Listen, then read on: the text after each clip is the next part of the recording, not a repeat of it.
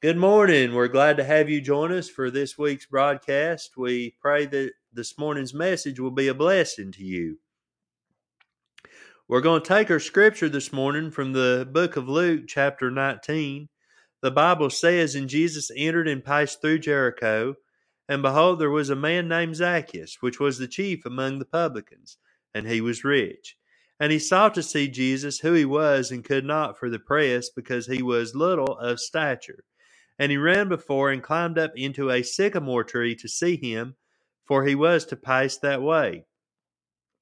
And when Jesus came to the place, he looked up and saw him, and said unto him, Zacchaeus, make haste and come down, for today I must abide at thy house. And he made haste and come down and received him joyfully. First thing I want you to see this morning, I want you to see Zacchaeus' circumstance. See, Zacchaeus could not see Christ for the press, for the crowd that was in his way. And the ones most excited about Jesus here were in reality the problem. And we as a church, we as a Christian people, we need to be careful that we are not blocking people from seeing Jesus. We need to be careful that as we go out into the world, we're not casting a stumbling block before them where where they might see us talking about another another Christian, or they might see us acting in a way that's not not godly, where we don't have our eyes on Jesus ourselves. We need to make sure that we're always pointing people to Jesus, that they always see Jesus in us. We must be careful as a Christian. 1 Corinthians 8 9 says, But take heed lest by any means this liberty of yours, this freedom, become a stumbling block for the weak. This was talking about eating the sacrificed meat, whether it was lawful to do so or not. Well, we need to be careful because of the liberty, because the freedom of knowing that our sins have been paid for. That we don't, we don't stand in the way of somebody else seeing Jesus Christ. He couldn't see because of the crowd, but also he couldn't see because of his stature. He couldn't see because he was short. The Bible says in Romans 3:23, for all have sinned and come short of the glory of God. We all come short on that great day of judgment if we don't have Christ as our Savior, if we've not trusted in Him and what He did at Calvary. We will always, we will all come up short. For our righteousness is filthy rags. We can never, we can never tilt the scales. We can never tip the scales with our good deeds, with what we've done. It don't matter how many times we help out at the local homeless shelter. It don't matter how much money we give to missions. It don't matter what we do at the church. What's going to matter, we've got to make sure that we have trusted Jesus Christ as our Savior. We'll always come up short in ourselves. I want you to see that Zacchaeus, he couldn't see because he was rich. In Luke chapter 18, the Bible says, For it is easier for a camel to go through a needle's eye than for a rich man to enter into the kingdom of God. And they heard it said, Who then can be saved? And he said, The things, Jesus said, the things which are impossible with men are possible with God. And the riches of this world, the things of this world that we might trust in, or nice house or job, money, Oh, all that, it can stand in the way. We can be afraid that we're going to have to give that up, that we're going to lose all that if we follow Christ. And indeed, if it's ill gotten gains, we probably do need to make restitution for that. But we don't need to let those riches, we don't need to let climbing the corporate ladder stand in the way of us accepting Christ as Savior. The riches can stand in the way, and Zacchaeus' riches could have stood in his way. We see in verse number two that he was chief among the publicans, among the tax collectors. That's that's what he was. He was a tax collector, and we also see he was rich when you had the contract, when you got the bid to be the tax collector for an area. You had to pay. You had to pay the taxes back that the people owed, but what you could collect beyond that, you could keep that. So, with one stroke of the pen here, the Bible tells us that Zacchaeus was not an honest man. It tells us that he had ill gotten gains because he was a tax collector and he was rich. He couldn't see because he was rich, but also he couldn't see because of his occupation. See, when he took this op- occupation, he would have been barred from the temple. He wouldn't have been able to come in and give a sacrifice to be offered. To uh, be offered, he was barred from the mercy seat, just like we. We're barred from the mercy seat because of our sin.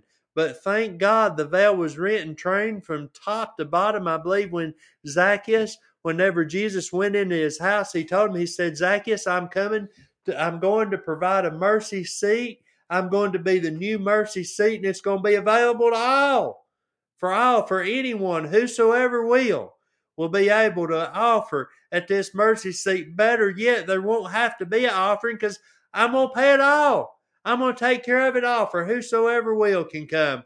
Praise God. There was going to be another mercy seat. There was going to be another way. There was going to be hope for Zacchaeus after all. I want you to see his curiosity. See, in Luke chapter 18, the blind man sat by the wayside begging until he heard the multitude pass by, and curious he asked, and the people told him it was Jesus. It was then he cried, saying, Jesus, thou son of David, have mercy on me. He heard the multitude, he heard the crowd, and he curious what was what was going on. He he asked him, he said, Tell me who it was. And when he heard, he cried out to Jesus. We have people that have come into our church. We have people that have come to our church perhaps this morning, not because they're looking for a great healing, not because they've been blind since their birth, not because they have leprosy or an issue of blood or they're lame or this or that. They're going to come simply because they're curious, simply because they've seen Christians. See, Zacchaeus had heard about all Jesus had done, he had heard about the great miracles that he had provided. And Zacchaeus, I don't believe he realized that he needed a miracle, that he was going to see Christ provide a miracle in his life, but yet Christ did. He was curious. He wanted to see Jesus. So what did he do? He he run ahead he he risked great shame. It would have been shameful for a man in this time period to run ahead. Not only that, he climbed up in a tree because he wanted to see Jesus. He wanted to see him. He heard he was going to pass by this way. But what Zacchaeus didn't know, he didn't know about his calling. He didn't know that Jesus had in fact come looking for him. I don't believe Zacchaeus had to make any special effort. I don't believe he had to climb up in a tree. I believe that Jesus was coming by his way. I believe he took this detour on the way to the cross because he was coming to see Zacchaeus. He called him by name. I want you to know Jesus didn't stop at the mayor's house, at a Pharisee's house, or any prominent persons. He come to see Zacchaeus and he found him in a tree. John 10 3 says, Jesus calleth his own sheep by name and he leadeth them out. He called Zacchaeus. He knew Zacchaeus was going to be his sheep. He knew Zacchaeus was going to accept him, and he come by specifically looking for him. Praise God. I thank God for the day that he come by my life. He come by as a 16 year old kid specifically looking for me. If you're listening to the radio today, if you're listening to this broadcast, and you're saved, there was a day that the Lord, that the sweet Holy Spirit come by specifically, and Jesus called you by name. If you're not saved, if you happen to be listening to this and you not you're not saved, then the Holy Spirit, I believe it's not by circumstance, it's not by change that you're listening.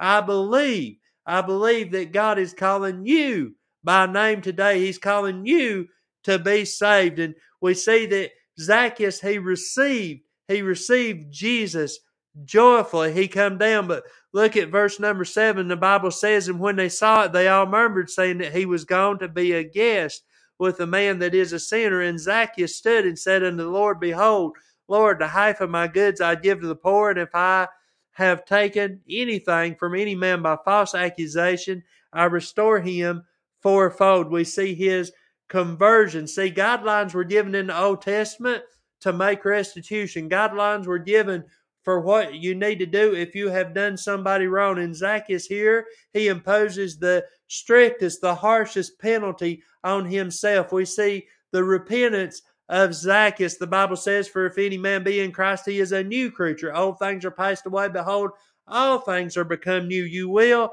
be changed if you get saved. James 2.18 says, Yea, a man may say, Thou hast faith, and I have works Show me thy faith without works, and I will show you my faith by my works. I'm telling you today, there will be a difference if you're saved. There will be a change in your life. Verse number nine, and Jesus said unto him, This day salvation is come to thy house. Salvation is come to thy house, for as much as he also is a son of Abraham.